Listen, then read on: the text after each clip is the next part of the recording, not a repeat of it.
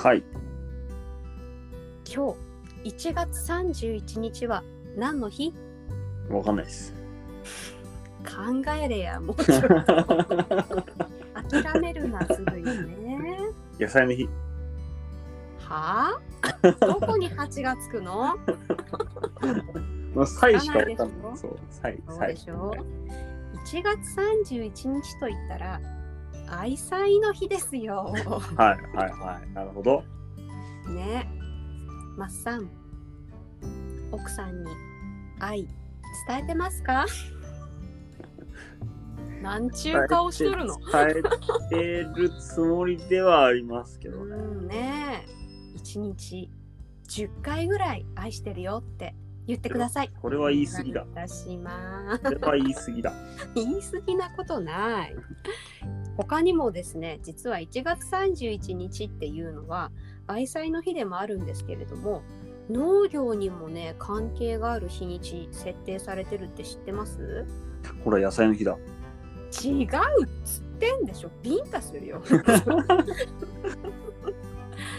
実はですね、1月31日は防災農地の日というものがですね、制防災農地の日。そうなんです。防あ災の、え？日って知ってる？どうやって1月31日で防災なんですか？あ、聞いちゃう？それ。はい。防は1ですよ。いや、そういうこと。1は何の形？ぼっこですね。食い気味。うわ。あー親父ギャグできた。そうですよ。いやー、やっぱり思いついた時はみんな感動したと思うよ。探してたんだよ、ボウを。タイはあるんだけどなー。どうする？棒ないよね1ってぼっこの棒じゃない？1月31日だということで1月31日は防災の日になったんですね、どうするんですかね ?1 月30日までしかなかった時ってどうするんですかね？どどうしようか。どうしようかね。まあまあまあ、そんな日、そんな日は多分永遠に来ないだろうと思いまそすけど。うだね、うんそこはやっぱちょっとあの臨機応変な感じになってますもうね ぼっこの棒でだいぶ臨機応変に来てるので どこにでもなると思うんですよそういうの。はそうで防災農地って何ぞやってあんまりね北海道で馴染みがないよね防災農地って聞いたことないです。初めて聞きました。ないよね私も初めて知ってこれどんなものなのって言ったら農地を災害時に活用する取り組みっていうものがあるみたいなんですよね。ほう。でこの防災の日を制定したのは大阪府防災農地推進連絡会が取り組めたものみたいですね。うーん。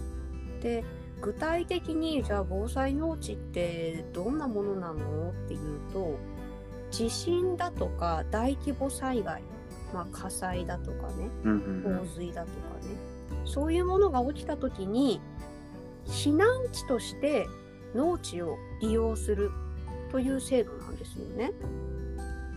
ちょっと想像つかないですね。そうなんですよね私たちちょっと想像つかないんですけど避難の先が田んぼなの？畑だ田んぼだっていうふうにそうなってるんですよ。でえ？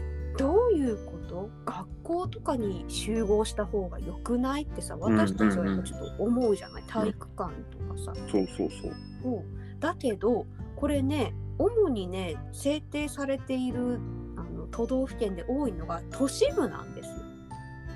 うん。う。うんん、だ大都会だから大都会の中こでこ入りきらないっていうこと？そうそうそうそう起こった時に例えばその避難地ですら震災の被害をこう受けてしまった時とか周りに建物がものすごくある中でどういうふうにみんなを安全に確保避難させるかって考えた時にその周りに何も物がなく、まあ、下は土で安定している農地が一番適しているのではないかと。はうん、そういうところからこう都市部の方はですね農防災農地っていうものが各地でね制定されてるみたいなんですよね。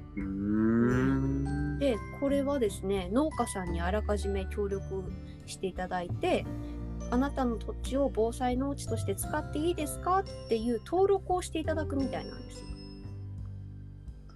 まあそう、勝手に入っちゃダメですからね。雨約束してないのにみんな逃げてきたらびっくりするでしょ？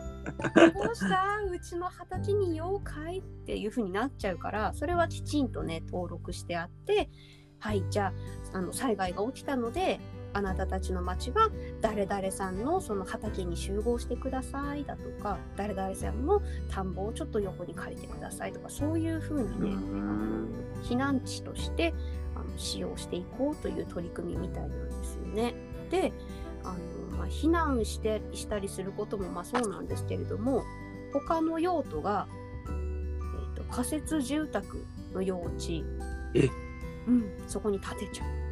じゃああとどうするんだろうって思うけどそれはちょっとそこまで書いてなかった。だからすぐに撤去するのかもしれないけれど。場所を決めてそうあとは火災がね大きく起きた時の炎症遮断帯、ああ。うんはあはあはあ。まあ、大通公園みたいなもんですよね。そうそうそうそうそうそう間の幅をぐっとねあの、うん土地を広く取って火がそっちまで行かないようにしていこうっていう、まあ、取り組みなんですけれどもあとはね救助のヘリポート用としての場所、田んぼには降りられないですよね。まあ畑ギリかな？どうだろうね。草丈の長い作物入ってたら、ちょっと難しいですよね。買ってからかい？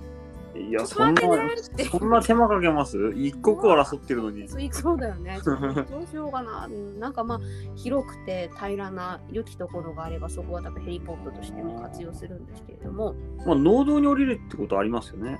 あ、あるあるあるね。うん僕らも近所でやっぱ農道に降りてたことありましたね。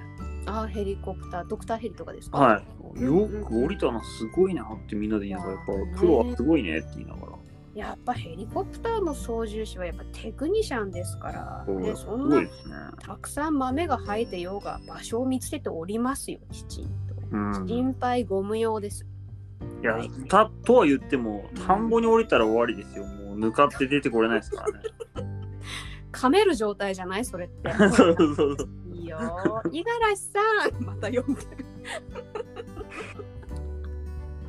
かめっちゃう状態ですね。これ何がかめってんのっていう方は、ね、あのー、秋田の方たちが来た回をね、もう一回聞いてもらえると、カメ出てきますので、よろしくお願いいたします。はい、あとはね、もともとそこに立ってるビニールハウスを避難所として利用したりする。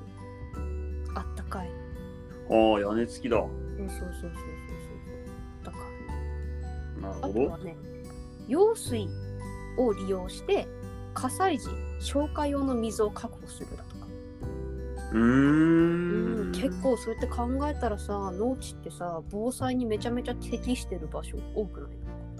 広い場所。かもしれないですね。そうだよね、うん、人もこう避難させれる場所があって水もあって、うん。作物は食べちゃダメですよでも。避難からっつってねこれね書いてありました。非常食、非常食として食べていいですかっていう。ダメですって書いてありました。なんかあららなんか私有地の方の作物なのでダメですってごく当たり前のことがちゃんと書いてありました。え、でも入っていいんですか？入っていい入っていいけど食べちゃダメだよ。まあ、だ食べちゃ食べちゃダメだけど、でも入った時点で踏みつけてますからそうだね。そこちょっとねでもそれも全部か食べてるのと何も変わんなんら変わらないですよね。ダメだよ食べたら。踏んでもいいのに？人としての問題じゃないだって。ああ怖かったねって言いながらさめっちゃミニトマトもいて食べてたらさちょちょちょってなるじゃんやっぱり。え避難していいって言ったけどトマト食べていいっていうのは言ってないよねってなんかちょっとこういざこざ起きちゃうでしょ。確かに。そうです。だからやっぱりね。うんでもこうやってねあの制定されてる場所がね特にね神奈川県神奈川県の川崎市で令和3年で532箇所の防災農地が、うん、制定されあてる。まあありますね。そう、80ヘクタール登録されてるらしいですよ。そうなんです。ね、その農家が市民を守る場所も管理しているっていうのがね、ちょっとはあ初めて聞いて、なるほどなっていうふうにこれ思ったう。ん1月31日防災の日に絡めたお話でございました。まあ、僕らの地域でも例えば、あの田んぼダムとかって言ってうんうんうん。大雨が降った時にうん。一回たあの田んぼに水を溜めておきましょうっていううん一気に排水流すと排水路が溢れてうん。川の洪水を招く恐れがあるのでうんうん。まあ一回田んぼにぐっと水を溜めてからそのちょっと排水が落ち着いた頃に流してくださいっていうのは僕らも一応ありますよね。うん。まあ厳格にルール化まではしてないですけど。うん。